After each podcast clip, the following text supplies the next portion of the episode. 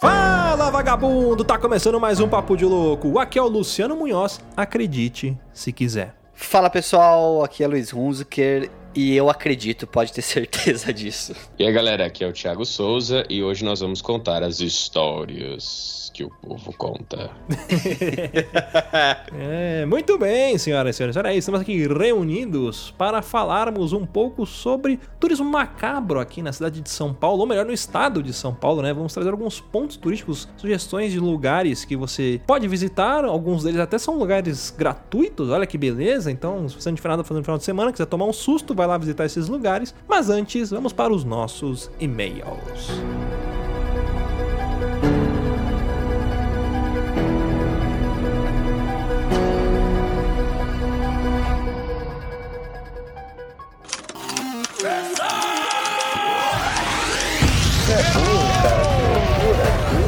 Você é burro. Que coisa absurda.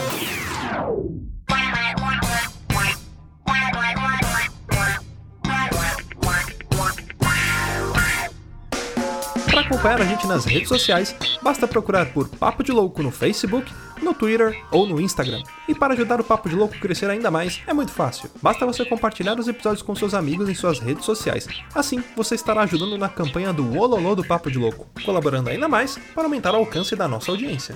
E eu não posso deixar de falar das avaliações lá na iTunes Store. Deixa lá suas 5 estrelinhas e um comentário bem bacana. Lembrando que as avaliações serão lidas neste quadro. E para o ouvinte que deseja nos ajudar financeiramente, você pode colaborar através do PicPay, do Padrim e de doações lá no PayPal. Qualquer contribuição é muito bem-vinda, e dependendo da sua contribuição, você pode ganhar recompensas e brindes exclusivos do Papo de Louco. Para você que está chegando agora, lembre-se de assinar o nosso podcast. Ele é gratuito, está disponível lá na iTunes, Spotify e principais aplicativos desta mídia para smartphone. Além do podcast, para você que quiser conhecer o nosso conteúdo na íntegra e a nossa loja, entra lá no nosso site. Tá esperando o que, rapaz? Acesse lá, é papodelouco.com.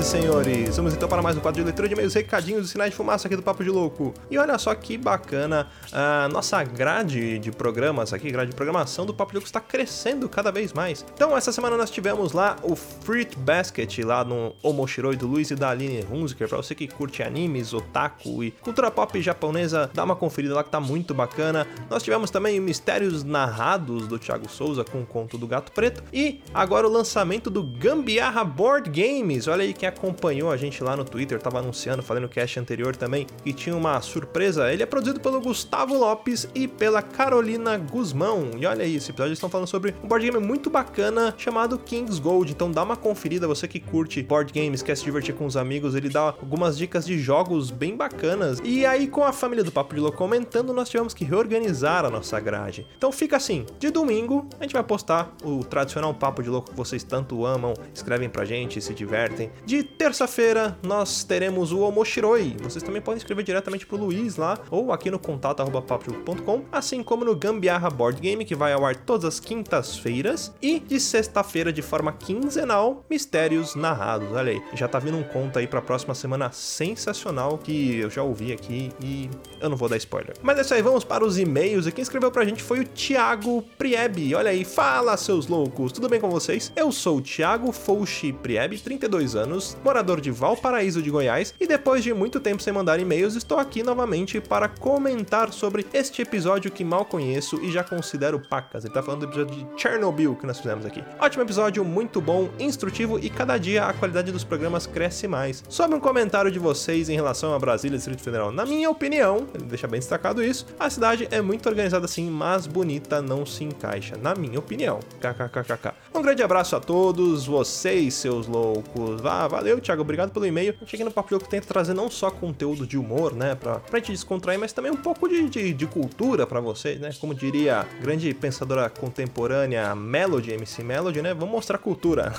Próximo e-mail que mandou pra gente foi a Caroline Ribeiro. Boa noite, meus caros amigos. Sou a Caroline do Rio de Janeiro e tenho 34 anos. Quero contar para vocês uma coisa muito importante para mim. Sofro de compulsão alimentar noturna. Durante o dia não como, mas à noite só por Deus. Depois que comecei a maratonar os episódios à noite, me fez tão bem que minha compulsão está controlada. Já faz seis dias que não como à noite. Obrigado pelo trabalho, que com certeza não tá ajudando só a mim, mas muita gente. Vida longa ao maravilhoso cast. Beijos. Poxa, Karina, muito obrigado. A gente sempre fica contente quando alguém manda esse tipo de, de relato de como que a gente, até de forma distante, consegue, sei lá, às vezes trazer uma, uma melhoria para a vida de vocês. A gente fica muito contente, muito sensibilizado com isso e é, é muito gratificante ter esse tipo de feedback. Então, muito obrigado mesmo, Carolina, por compartilhar isso com a gente.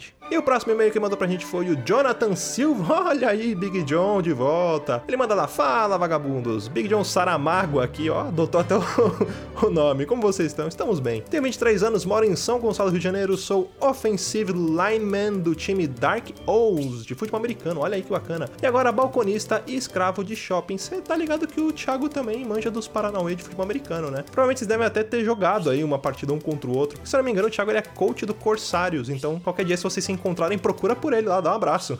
é, continuando o e-mail aqui, faz um tempo que não mando e-mail para vocês, mas ainda continuo ouvindo todos os podcasts, inclusive o Omoshiroi e o Mistérios Narrados. E agora você vai ouvir o Gambiarra Board Games, olha aí, que são excelentes por sinal. Só me pergunto quando o Rudá vai lançar o dele sobre Uber de cachorro. Puta, pode crer, né? É uma boa, boa ideia. É, mas enfim, quero parabenizar vocês. Parece que cada episódio de vocês fica melhor. Só vim aqui fazer isso mesmo, não tô morto ainda. KKKKK. É um forte abraço de um futuro padrinho. Olha aí, Big John Saramago. E pau na máquina escreveu aqui. Calma aí, que ainda tem que agradecer. Aliás, tem que agradecer os padrinhos, né? Primeiramente, já, agradeço a você que vai ser um futuro padrinho nosso. Por falar em padrinhos, né? Já que você tocou nesse assunto, galerinha, quem quiser se tornar um padrinho, é muito fácil. Só você acessar lá padrim.com.br barra papo de louco ou lá no PicPay, picpay.me barra papo de louco. E aqui fica o agradecimento aos nossos amados padrinhos, ao Brendo Marinho, Cleiton Medeiros, Dalton Soares, Danilo Gonçalves, Deberson Nascimento, Diego Silva, Diego Cruz, Gustavo Leitão, João Paulo Guerra, Lucas Padilha, Pensador Louco, Rebeca Serra, Juan de Oliveira, Sebastião Nunes e Yuri de Paula, galera. Muitíssimo obrigado. E como dito pelo Big John agora há pouco, bora pro cast, pau na máquina.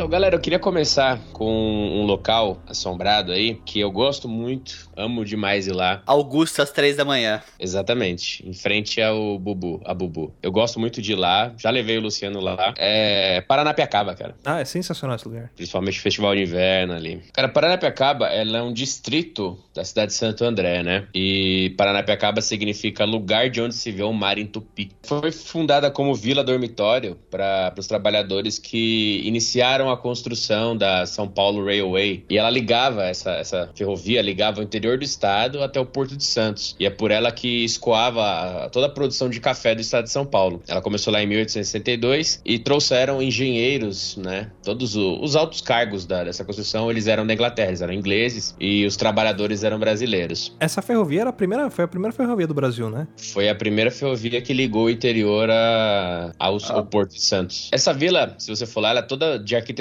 inglesa, cara, porque, né, quem construiu, quem mandava lá são os engenheiros que vieram da Inglaterra. E ela é conhecida por duas coisas, né? Pelo frio extremo, né? Porque ali é bem o começo da serra, é bem a primeira ponta da serra, eles chamam de ponta da serra, né? Era a última parada antes do, do trem começar a descer o, o funicular, que era a estrada de ferro, como se chamava. E pelos inúmeros acidentes de trabalho que mataram os, os operários na, na vila, né? E isso justifica a fama de assombrada que a vila de Paranapiacaba tem. É, muitos desses acidentes, eles aconteciam também porque, por ser uma vila antiga, era aquele negócio, né? Segurança do trabalho zero, né? Não tinha cipa. O conceito de segurança do trabalho era volte para casa vivo, não importa como. É, era isso. E com salário, né? pra pagar as contas, de preferência um pedaço de carne pra janta. Exatamente. E não é só na vila, tá, que tem essa fama de, de ser assombrado, mas o entorno dela também, né? Um exemplo é um, um local que se chamado Poço das Moças. Ele tem esse nome porque ele é uma cachoeira, uma cachoeira que formava um poço, um lago embaixo, onde o pessoal que morava na vila ia muito próximo dali cortar lenha pro inverno. E três moças foram cortar lenha na mata e decidiram tomar um banho na, na cachoeira. E por algum motivo, que ninguém sabe, as três se afogaram. Então, desde que isso aconteceu, os moradores, os locais, eles dizem que quando você passa a noite na mata ali, próximo, porque também é uma área de camping, é, você começa a ouvir barulhos de machadadas em madeira, como se alguém estivesse cortando um tronco. Só quando o pessoal acorda de manhã, não tem nada, não tem nenhum tronco caído. E é um daqueles lugares que são gratuitos também, né, como a gente falou. Por, por se tratar de uma vila, né? Você tem, se eu não me engano, tem alguns locais que são pagos ali dentro para você entrar, tem vilas comerciais, né? Eles comercializam bastante produtos de origem do Pequi, né? Tem pinga, tem sorvete, tem um monte de coisa, é bem legal. É muito bonito é lá para você tirar foto, vila bem antiga, assim, é muito bacana. A, a vez que a gente foi, a gente subiu numa. Lá no alto tinha uma casa grande também, né, Thiago? Você sabe a história dessa casa? Que eu acho que é um museu agora, né? Na, na época tava fechado, né? A gente até fez uns vídeos brincando, falando que tava mal assombrado, que viu um espírito na janela.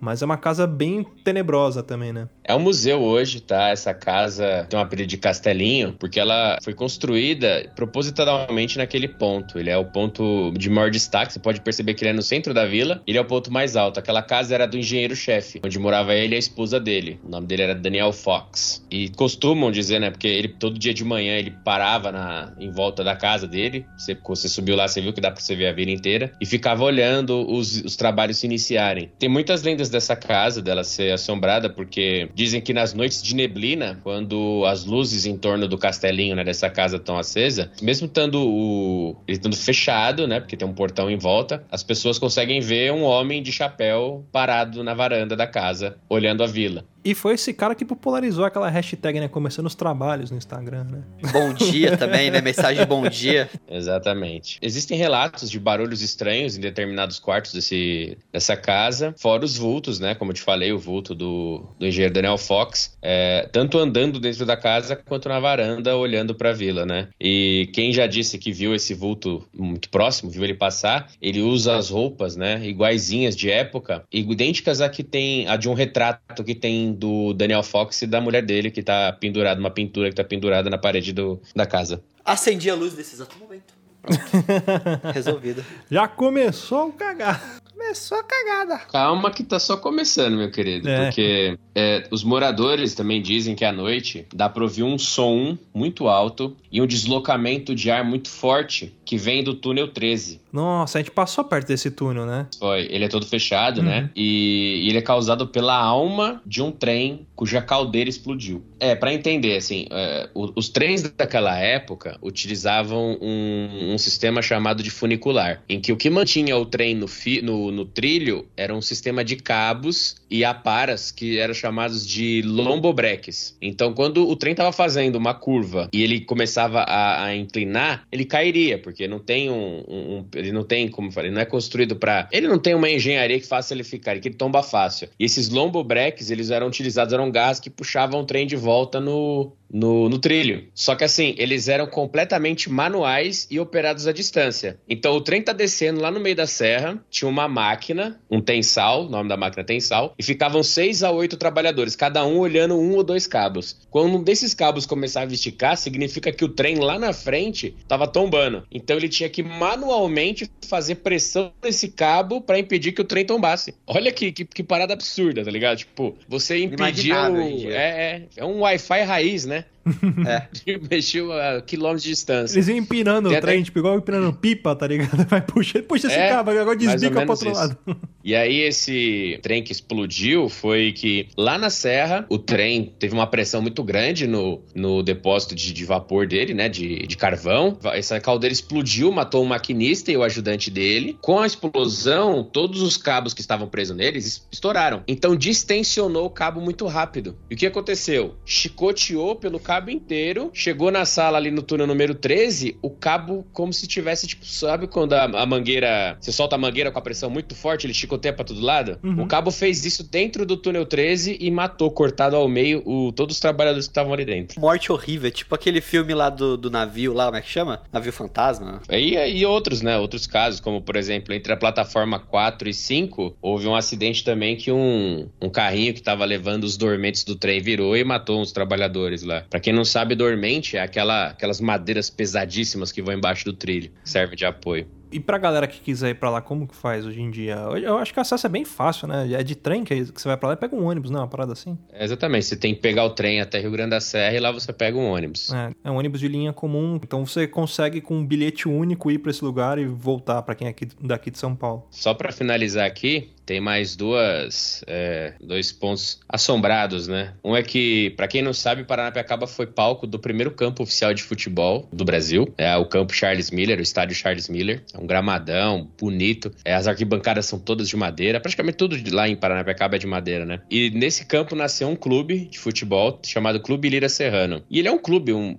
muito inglês, assim, sabe? Tipo, tem um restaurante dentro, sala de jogos, sala de festas, dormitórios pro pessoal que queria passar o final de semana lá, os membros do, do clube, né? Tem três fantasmas, né? Que são constantemente é, vistos no, no clube. O primeiro é o fantasma da bailarina, que os funcionários ouvem toda noite aqui passos de dança sendo, sendo feitos no, no palco de madeira, né? Do salão de festa. É, um homem de chapéu também, que já foi visto dentro do clube, mas não é o Daniel Fox. É só um vulto de chapéu que é visto andando pelos corredores dos dormitórios. E atrás do clube tem um parquinho. Você chegou a ver esse parquinho, Luciano? Tem três balanços. E várias vezes eu já presenciei, eu não sei se na, no dia que você foi, Luciano, a gente viu, mas um dos balanços, o último balanço da direita, ele se mexe sozinho. Ah, fuder. Mesmo sem vento. E o último, que eu acho um dos mais interessantes, é que assim, há muito, há um tempo atrás, existia um, um vigia noturno da cidade, ele era um funcionário da prefeitura. Hoje, na última contagem, em 2011, Paranapiacaba tinha 920 habitantes. Agora deve ter um pouquinho mais, mas deve ser bem pouco. Existia um vigia noturno que, durante a ronda noturna dele, ele ia de casa em casa e batia três vezes na, na porta, né? E para dizer que tava tudo bem, o dono da casa ia na porta e respondia com três batidas. O cara fazem assim décadas que esse vigia noturno já faleceu. Só que até hoje as Ouvi. pessoas escutam três batidinhas na porta durante a madrugada. É, a gente fala, fala até hoje porque existem moradores na vila, né? Se eu não me engano, você consegue é, ganhar uma casa pra morar lá. É como se entrasse numa fila de espera, alguma coisa assim, e, e é meio que gratuito. Então você ganha um lar ali. Por isso que ainda existem pessoas habitando a região, até pra manter o comércio local ali, né? Como é um ponto turístico, a cidade tem que estar viva, né? Exatamente, porque a as casas elas não têm um aluguel, né? Elas são todas da prefeitura por ser um distrito tombado pelo patrimônio histórico. Inclusive, o inauguraram nesse festival de inverno o- a reforma do, da Torre do Relógio, né? E como funciona? Você entra na lista de espera, se tiver uma casa e você for sorteado ou tiver na lista, você vai morar em Paranapiacaba, você não paga energia, você não paga água e você não paga aluguel, só que você tem é, ou você mantém um comércio, né, de alguma coisa lá, ou você tem que manter a casa que você mora nas perfeitas condições que ela é. Você não pode ficar trocando nada dentro da estrutura da casa, ela é tombada, né? É, até pelo, pelo fato das casas serem de madeira, tipo, você não pode chegar lá e derrubar e construir uma outra casa em cima, né? A própria arquitetura da casa faz parte do, do, do local, né? E não é qualquer madeira. Se você vai fazer uma reforma, você tem que solicitar, né, a reforma para a prefeitura. Aí a prefeitura vai enviar um pessoal lá, vai cortar madeira da região, transformar em tábua e aí dá para você fazer a reforma. Acho que a cidade de 13 Tilhas, Santa Catarina, é mais ou menos a mesma coisa. Só que lá é arquitetura alemã. Geralmente quando é tombado é, é sempre pelo mesmo material. É, é igual, por exemplo, puxando um pouco pra fora, em Buenos Aires você tem ali o Caminito, né? Pra quem já teve a oportunidade de ir pra lá, que é como se fosse uma, uma favelinha turística, né? Você tem, algum, tem alguns cortiços, e esses cortiços eles são construídos de madeira e eram madeiras dos navios que traziam a- as pessoas que iam trabalhar naquela região também. Ó, o próximo ponto turístico aqui que a gente trouxe é, é um lugar bem bacana, fica no centro de São Paulo e é o edifício Martinelli, né? Para quem não conhece, ele fica ali na rua São Bento.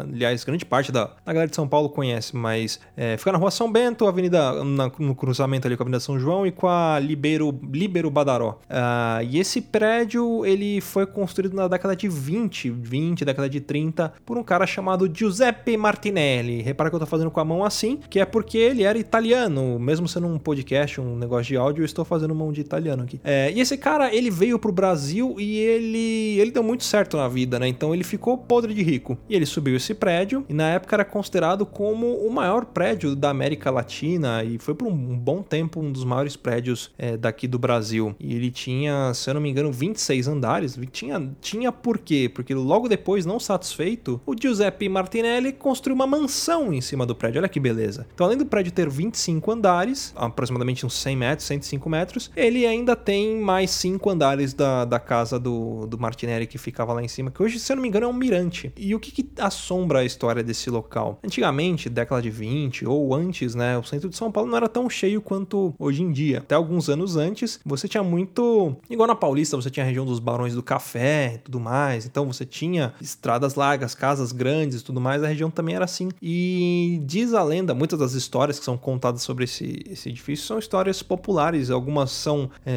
de fato comprovadas historicamente e outras não. Mas diz a lenda que o local onde ele foi construído era um local onde haviam pelourinhos. E para quem se lembra do que é pelourinho, é aquela como se fosse uma coluna, pode ser de madeira, pode ser de cimento, de qualquer coisa, onde você acorrentava uma pessoa para castigar ela, né? Então, escravos eram castigados, pessoas que tinham que pagar por alguma coisa, até pessoas que cometiam crimes eram castigados ali, não somente escravos. Então, já carregava uma energia muito negativa ali naquele lugar. Depois que o prédio foi construído, uh, diz a lenda que o Giuseppe Martinelli ele ele deu uma quebrada, deu uma falida e aí, principalmente na época da, da guerra, o Estado foi lá e pegou esse prédio, né, estatizou e começou a funcionar de outras formas ali. Então você tinha na, na época do, do Giuseppe você tinha ali como se fosse um hotel, você tinha confeitarias, você tinha clubes, boates, era, era como se fosse uma mini cidade aquele prédio. E depois ele começou a virar uma, sei lá, repartição pública,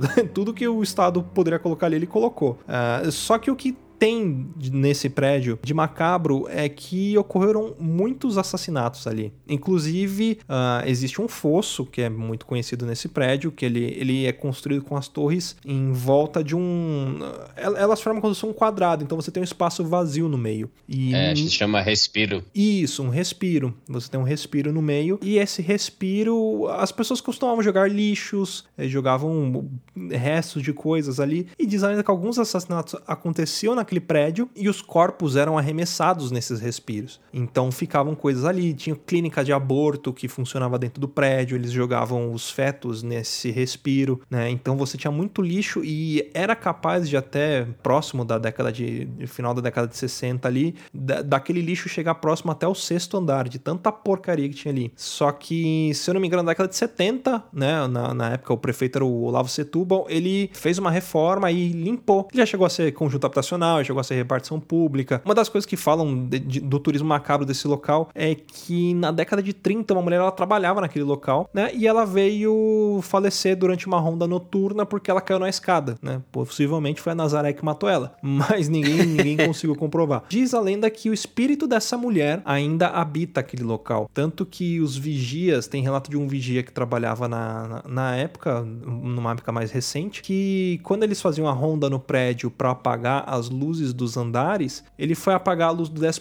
andar e ele escutou uma pessoa gritando, uma mulher: Não, eu tô trabalhando aqui. E aí ele foi até o local da onde possivelmente tinha a pessoa que falou: Tô trabalhando aqui. E quando ele chegou, não tinha ninguém, né? Então diz que é essa mulher que estava trabalhando e que caiu na escada. A morte dela aconteceu na década de 30 e na década de 40, é, em 47, também teve o caso de um menino, o nome do menino era Davidson, e ele foi estrangulado e também foi, ele foi jogado no posto do elevador. Então você também encontrava corpos, não só na área de respiro, mas também no poço do elevador, que ele foi jogado lá por um assassino que ele, ele se autotitulava como Meia-Noite, Logo depois, na década de 60, no mesmo local, teve também um outro assassinato brutal que aconteceu ali, que cinco bandidos estupraram e mataram uma menor de idade, chamada Márcia Teresa, em um dos prédios. O corpo dela foi jogado ali naquele fosso, naquele respiro. E tem gente que diz, então, desde aquele, da, desses casos, que é comum você ver espíritos passando, pessoas sendo chamadas. Os elevadores, eles têm um sistema muito interessante que, por exemplo, você entrou num elevador e você aperta, sei lá, 17. Ele vai direto pro 17, ele não para em nenhum outro andar. Se, sei lá, o cara do 14 aperta para subir, ele não vai. Mesmo que ele vá pro 17, ele não vai parar no 14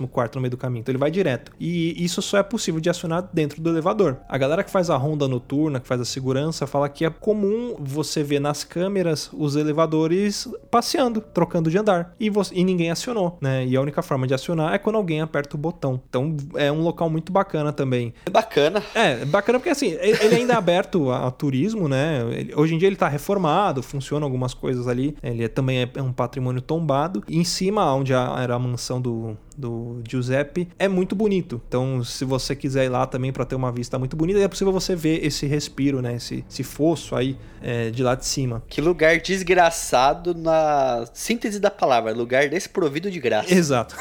Desde o começo ele deu errado, né? Você parar pra pensar assim, desde a, do, do da, da, falência do Martinelli, né? Do Giuseppe Martinelli, até os assassinatos que tiveram, o local que foi construído e tudo mais, né? Não, nasceu errado, não melhorou nada e acabou pior do que tava. Não, na verdade, não é que ele nasceu errado, é que, por exemplo, na, naquela época em que começou, era a época dos grandes barões de São Paulo, né? Então o Giuseppe Martinelli ele tinha um rival muito feio, que era o Francesco Matarazzo. E na época que o, o Giuseppe ele conseguiu a com, com, os negócios, né? Ele era comerciante e tal, um dos maiores. Ele falou: Eu vou construir o primeiro arranha-céu de São Paulo. Ele construiu, que foi o edifício Martinelli. Só que veio a guerra. O que aconteceu? Todos os negócios do, do Martinelli eram dentro do Brasil. O Francesco Matarazzo ele comprava coisas da Argentina do Uruguai. E com a guerra, o Brasil parou de produzir certas coisas e começou a comprar de fora. Então o, o Matarazzo estava importando as coisas, estava ganhando dinheiro e começou a. Meu, não deixou o Martinelli entrar de jeito nenhum no, no, naquele mercado ali. Então ele acabou tem, sofrendo a falência, né? Por isso que estatizou o prédio por falta de pagamento de imposto. E aí aconteceu tudo isso. Eu já visitei lá, a visita é gratuita, tá? Pra quem quiser ir, é bem legal. A casa do, do Martinelli, que fica na, na cobertura, hoje ela é uns. Ela é uns. Vamos dizer assim, que é um salão de festa privativo da prefeitura Prefeitura de São Paulo. Então, sempre quando tem grandes reuniões, quando tem jantares, podem ser feitos ali também. Geralmente são feitos ali. É, entrega de prêmios também, quando é algo mais não é, não é pública, mas secreto, é feito ali. É, engraçado que eu fui lá com o meu irmão e com minha prima, né? Minha prima tava chegando de viagem da Argentina, porque ela estudar medicina lá. Nós fomos visitar o Centro Velho e tal, e ela é da, do Nordeste, ela é da Paraíba. Nós conseguimos subir, nós não sabíamos que tinha visitação, passamos na frente, eu perguntei, ah, pode subir? Pode. Subimos, meu, é muito grande, é muito bonito, dá pra ver São Paulo inteira. De dia ou de noite? Isso, de dia, né?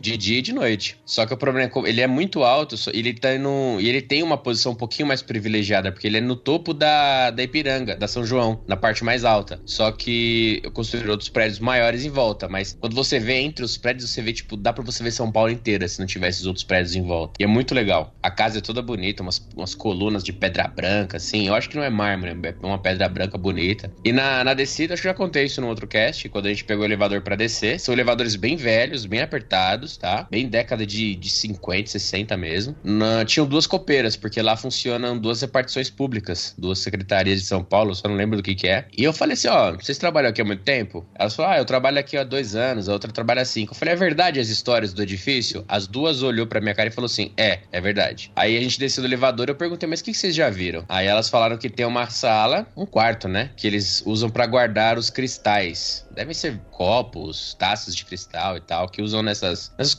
cerimônias que tem lá em cima, né? E ela fala que essa sala, todas as portas dos armários têm que ser trancadas com cadeado, porque senão. Não, nem com chave, com cadeado, porque senão elas amanhecem abertas e as taças no chão quebradas e tal. A outra moça foi pegar material de limpeza, saca? É, vassoura, produto químico de limpeza no, no porão, no porão perto do, da sala do, do, do ar-condicionado. E quando ela virou, ela entrou no armário, pegou as coisas, ela virou para sair, na porta porta tinha um homem todo de preto, assim, um vulto preto com um chapéu de aba larga. Ela falou que ela gritou no susto e o caiu, o bicho sumiu. O centro velho de São Paulo é muito, tem muita coisa assim. Né? Por ser antigo, né? Passam muitas pessoas pelos lugares, né? É, muitas pessoas moraram, enfim. E aí, por consequência, acaba tendo muita história. Então, já que vocês estão falando aí da, de São Paulo e tudo mais, eu queria trazer uma aqui da, da minha cidade sem limites, cidade de Marcos Pontes, de Palmeirinha e de outras grandes figuras públicas aí, mundiais e nacionais, que é a história que tem de uma, uma região, na, da verdade, da cidade, né, de Bauru. Bauru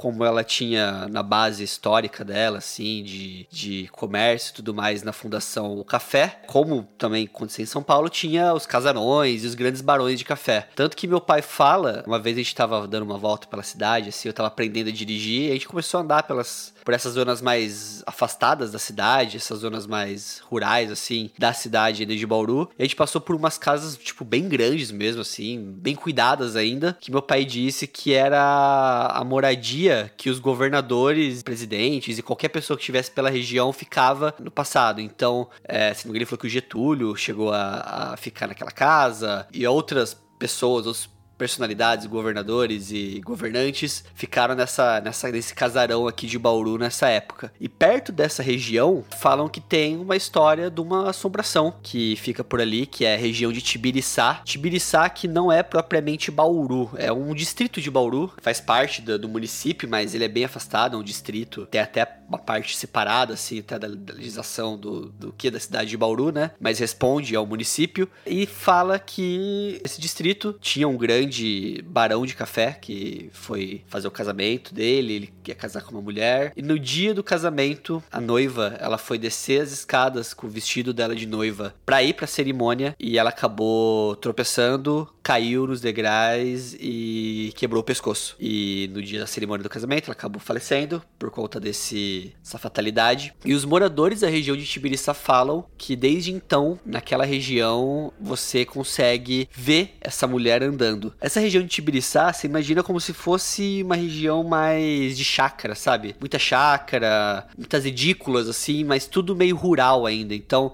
as ruas são de terras, as casas, uma parte dela é murada, mas uma parte ainda ela é com grade e tudo mais. E é um lugar assim que à noite é bem tenso você você passar por ali, porque nessa região, por ser uma parte mais rural, vamos dizer assim, é muito escuro, muita vegetação, muita mata, então você não enxerga muita coisa por ali. Você só vê a luz das casas assim que tem ao redor ali, mas a, a parte de, de, de da estrada ali mesmo que, que leva para essas casas e, e leva para rodovia, né, que, que é o acesso àquela região, é acesso por uma rodovia, é bem bem escuro. Então, os moradores eles relatam que vê essa noiva passando por ali. E se ela chega perto, ela pede para tirar o véu dela. Muitas pessoas relatam, né? Eu já, já pesquisei depois, eu vi essa história que o Thiago, se não me engano, mandou. Eu pesquisei um pouco mais, perguntei para pessoal da minha família e falaram que conhecem pessoas que já falaram desse relato de tá andando à noite ali, voltando para casa, de uma festa, alguma coisa, e vem uma mulher andando na mesma direção, tipo, é, com vestido todo branco, com um véu no rosto, para poder falar, conversar com as pessoas. E a reação de todo mundo que meus familiares falaram que viram essa, essa pessoa foi a mesma de qualquer pegadinha do Silvio Santos, que é correr como se não houvesse amanhã.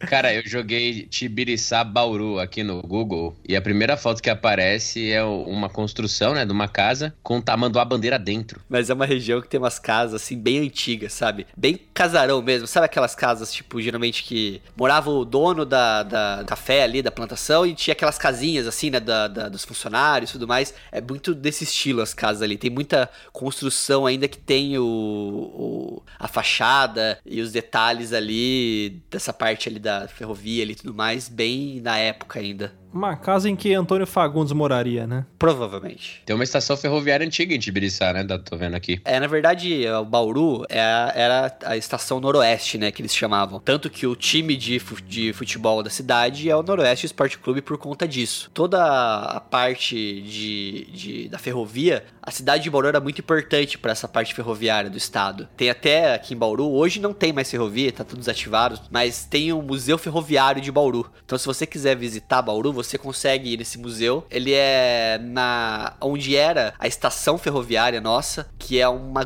construção bem grande, assim, mas bem abandonada, bem velha. E do lado ali fizeram esse museu, que você tem algumas mesas, alguns equipamentos, algumas coisas da época ali, né? Que eles guardam ali. E você consegue entrar aonde tá o cemitério de vagões ali da, da cidade. Então você tem um cemitério ali de, de, de vagões e de trens que você consegue andar por lá. Então você tem até acesso ao subterrâneo deles. E cara, não sei se tem história de fantasma lá. Eu já vi história de lobisomem nessa região, da, dos vagões ali. Mas é um lugar bem tenebroso, cara. É muito, muito assustador. Você entrar que os vagões, eles estão abandonados, mas você ainda encontra, tipo, objetos pessoais, assim, sabe? Sei lá, o cara esqueceu alguma, um caderno. Tem tem alguns objetos que você encontra ainda, assim, de até papel, assim, sabe? Que a pessoa deixou na, na, no lixinho ali do negócio. Bem, bem abandonado e bem precário, assim, essa região. Bastante morcego, bastante rato, mas você consegue acessar ali. Você tá no Museu Ferroviário, os caras dão acesso, você pode entrar lá e sair andando pelo meio dos vagões, subir nos vagões, olhar lá o que tá acontecendo. É a Chernobyl brasileira, né? Tipo isso. Bauru é a Springfield brasileira e Tibiriçá é Chernobyl. Tibiribil. Então, voltando a. pegando a bola de volta aqui, a batata quente. Trago-vos, né? Trago-loeis. O Casarão Assombrado de Araraquara. Esse aqui é novo, eu não conhecia. Gostei muito de conhecer, gostaria de, de ir lá verificar como é que é. Né? É, é também um casarão que fica no, no, distrito de Araraquara, né, um assentamento chamado Bela Vista, que é a zona rural da cidade. Ele foi construído em 1884. É o assentamento que você está falando Thiago. Eu acho que eu já ouvi falar dessa história. É Bela Vista do Chibarro, que chama o assentamento. Isso, exatamente. Ele foi construído em 1884, né, pelo coronel Antônio Joaquim de Carvalho, que era o barão de do café da região, né. E, e uma coisa que que é absurdo, assim, né? Que mesmo depois da abolição da escravidão, em 1888, o coronel continuava a ter escravos, né? E quando alguém ia fiscalizar, ele escondia os escravos dele em túneis secretos que ficavam sob a casa. O que eu conheço essa história é que fazia uma vista grossa, né, para essa questão na época, que esse barão ele tinha muita grana, muito poder ali na região e ele tinha na, na, no subsolo da casa era onde ficavam já os escravos, né, e tinha esses acessos da senzala, ele tinha esses acessos aí para poder é, evacuar ali eles caso tivesse alguma fiscalização, alguma coisa. E como o Thiago falou, relembrando, só reforçando, isso uma época depois da abolição. Totalmente legal, assim, essa operação, né? Já, hoje já é legal, mas é algo totalmente fora de contexto, assim, do que poderia ter na época. E, e assim, os fiscais iam lá, tomavam um café, aí eles desciam na senzala, que era o porão da, da casa. Ó, oh, não tem nada. Ô, oh, beleza então, seu coronel. Tipo, e fingia que não ouvia os, os negros escravos no, no porão do porão, né? Num, num, compartimento mais abaixo, gritando, pedindo água, né? A casa, cara, ela é muito grande, ela é um casarão gigante, tem 50 cômodos, velho. Pensa numa casa de 50 cômodos, né?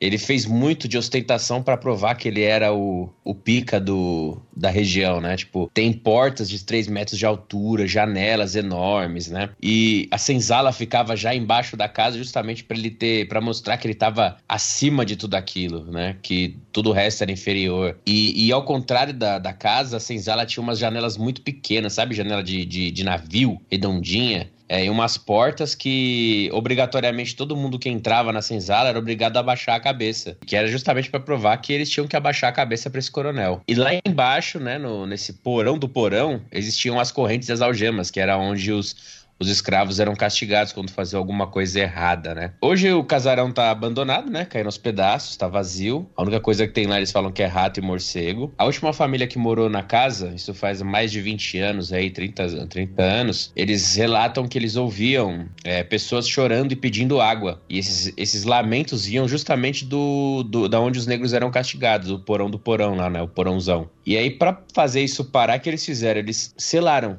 eles encheram de concreto e selaram, não, não existe mais o cômodo. Dizem que depois que fizeram isso, parou. E uma da, das últimas moradoras dizia que ela era visitada em sonho constantemente por uma mulher muito bonita e bem vestida, e ela vinha falar com ela trazendo uma bandeja, segurando uma bandeja, em cima da bandeja um monte de joias. E ela dizia que embaixo do casarão tinha um tesouro muito grande, que se ela quisesse achar tinha que cavar. Só que o problema é que assim, depois que selaram o porão encheram de concreto, não tem mais como cavar embaixo do, do casarão, né? Você tem que quebrar e aí, tudo. só né? que ela, é, e ela falou que ela não vai se atrever a quebrar tudo aquilo ali pra, pra poder ver se tem um tesouro mesmo, porque dizem que esse coronel, como você falou, ele era muito rico. Só que tem muita gente também que acham que se você cavar ali, a única coisa que você vai encontrar é ossadas, né? Restos mortais de, de escravos que, que morreram ali na, naquele lugar do desgraçado, ali na mão desse, desse filho da puta aí. Se você jogar no, no Google é, Casarão de Araraquara, você encontra várias fotos e algumas fotos que trazem até alguma, alguns vultos, umas paradas assim, cara. É, é muito comum, né, essa apari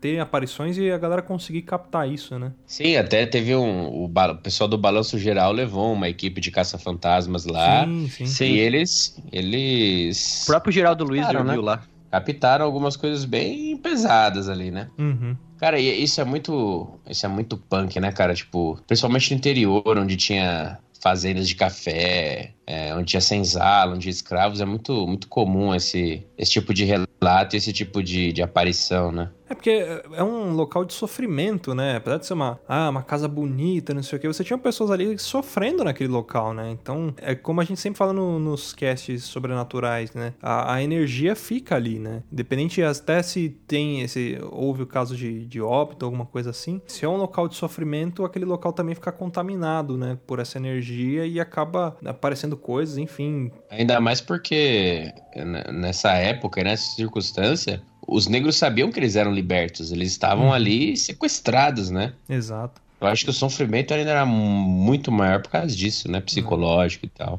Ou às vezes eles nem sabiam porque, tipo, sei lá, a notícia não chegou pra eles, sabe? Não, não era permitido chegar essa informação. Ah, um outro local que é bem interessante que eu trouxe aqui também é a famosa Capela da Santa Cruz das Almas dos Enforcados, também conhecido como Capela da Santa Cruz dos Enforcados. É uma capelinha, ela não é muito grande, né? Uma capela. É pequena, fica.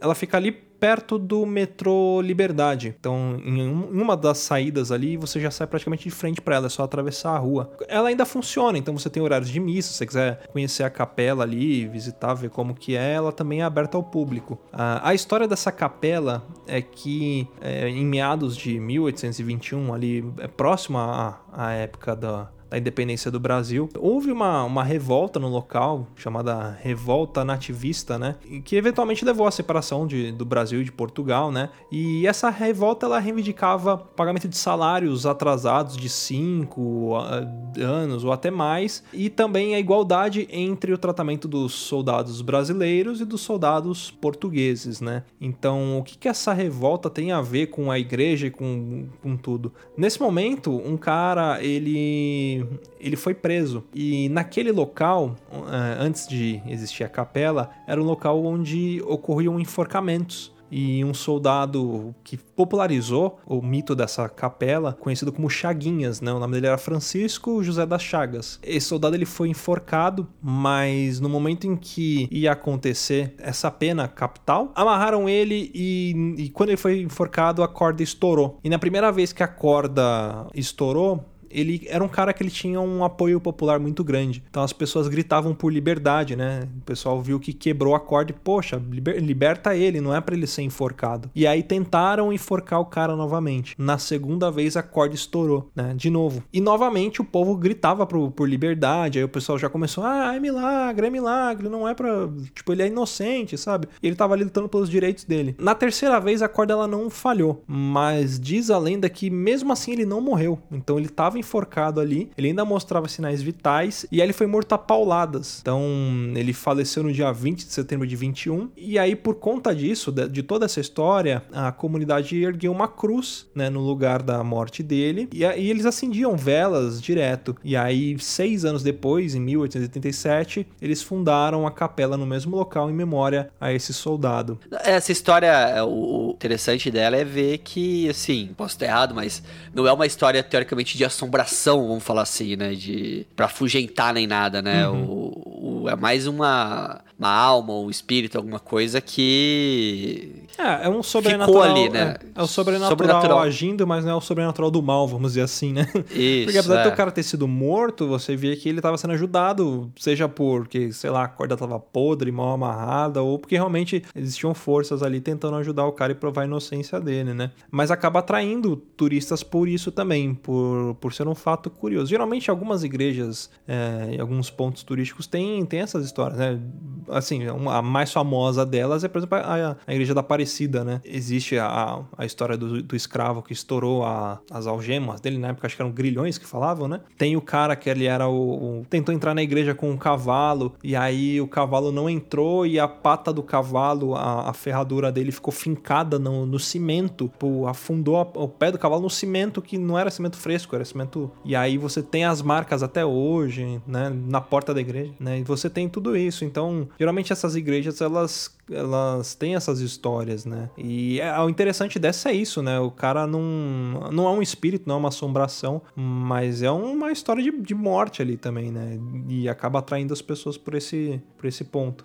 E essa Capela dos Aflitos, né? Essa, ela já pegou fogo duas vezes, né? E as duas vezes, a única coisa que sobrou é, sem queimar foi a cruz que os populares fizeram pro Chaguinha. Tanto que ela é de uma madeira muito escura, né? Ela ficou preta, né? Muito escura, não preta, mas ficou muito escura. E ela é preservada dentro da capela até hoje. Tem mais de quase 100 anos ali, né? É bem ali na Liberdade. Onde é o. o- o- onde é o, o- aquele relógio que você sai do metrô, ali era o enforcatório municipal. E a Capela dos Aflitos também tem esse nome porque ali descendo na rua São Paulo, né, abaixo do, da Liberdade, era um cemitério, chamava Cemitério dos Aflitos, onde os indigentes, os bandidos, prostitutas eram enterrados. São Paulo tem muita história que a gente não conhece, né? Tem, tem bastantes lugares, né? É que a gente tá trazendo só alguns, mas é, você tem história, por exemplo, do, do próprio cemitério da Consolação. É, ele é legal porque, além de ter histórias de espíritos que vagam, ele é um cemitério turístico, porque você tem ali Tarsila do Amaral, você tem Santos Dumont, você tem Monteiro Lobato, toda essa galera enterrada ali. Então você acaba fazendo um tour histórico dentro do cemitério também. E eu tenho uma história aqui que eu não sei se vocês conhecem. Aqui da região de Botucatu. Botucatu, cara, que é, que é um município próximo aqui de Bauru, também do interior. Fica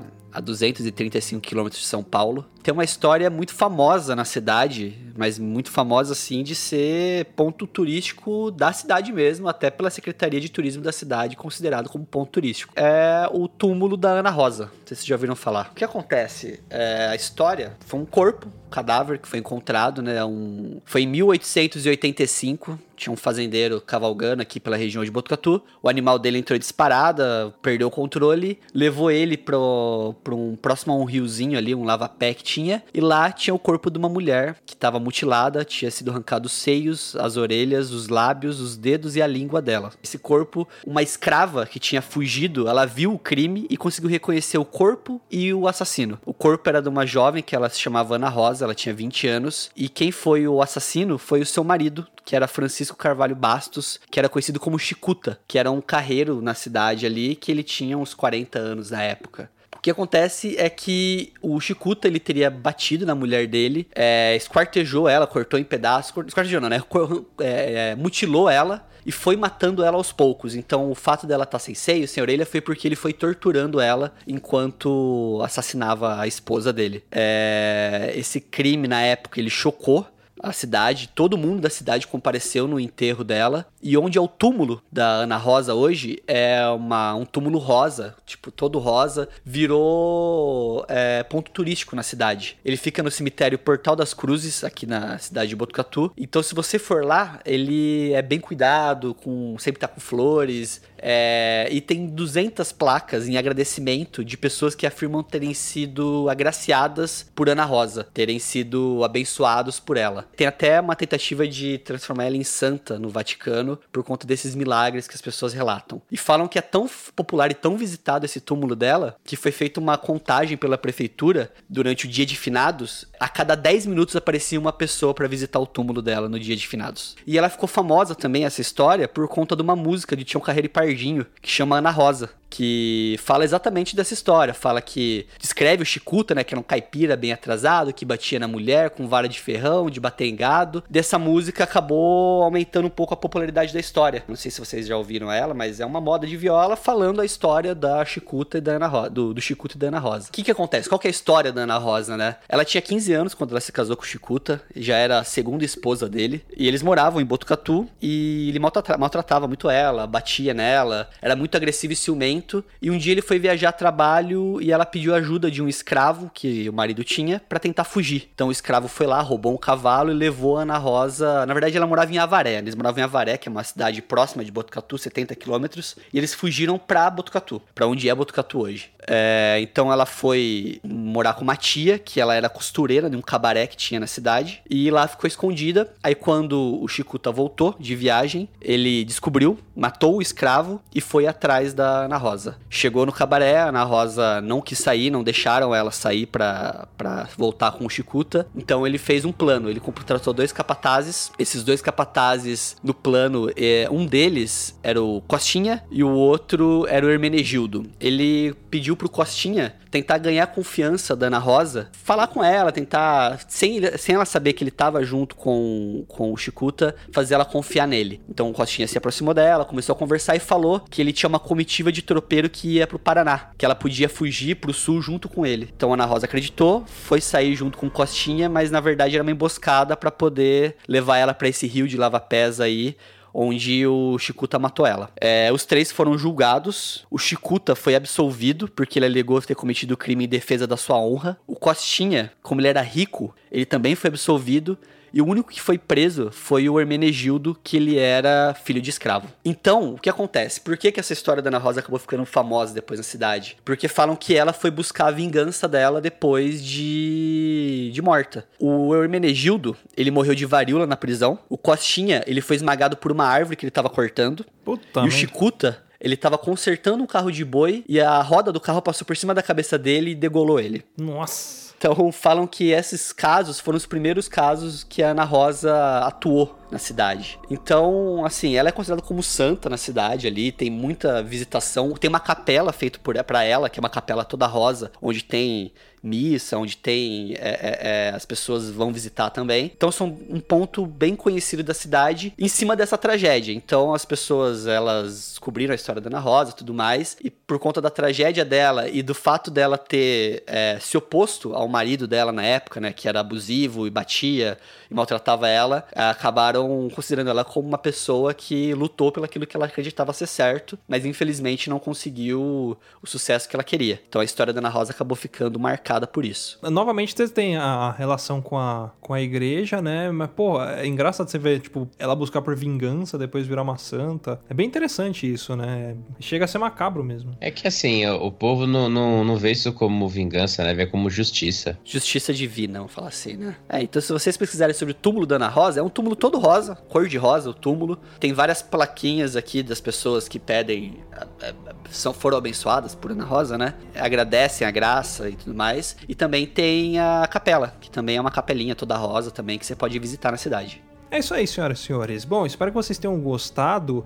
Uh, mandem sugestões de lugares pra gente, né? Pô, aliás, se vocês puderem até adiantar um lado pra gente, já manda história pra gente, olha, porque a ideia desse cast é a gente trazer locais turísticos onde os nossos ouvintes possam ir, né? Então a gente começou por São Paulo, até porque grande parte dos nossos ouvintes são daqui de São Paulo. Também temos ouvintes de outros estados, Rio, de, de Minas, da Bahia, do Ceará, de todos os lugares do Brasil. Então mandem histórias pra gente de lugares que, que sejam bacanas também, de que as pessoas possam visitar, né? Pra gente trazer pra cá, compartilhar. Beleza, a gente vai ficando por aqui. Bom passeio, bom turismo, né? E até semana que vem. Beijo na bunda e tchau. Abraço. Boa noite, estranha.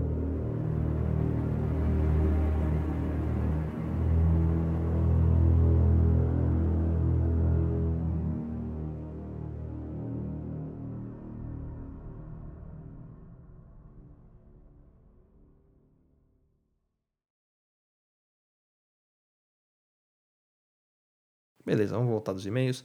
É, você quer começar, ou, Thiago? Você quer o, geralmente sistemas de terror você é mais familiarizado, encaixa mais com você? Pode ser. Começa aí então. Muito bem! Não, não imitando você. Ah, Isso vai pros extras. É porque, é porque se for diferente, o ouvinte estranha, entendeu? É um gatilho mental já. É. Quer ouvir mais? Acesse papodelouco.com ou assine o nosso podcast.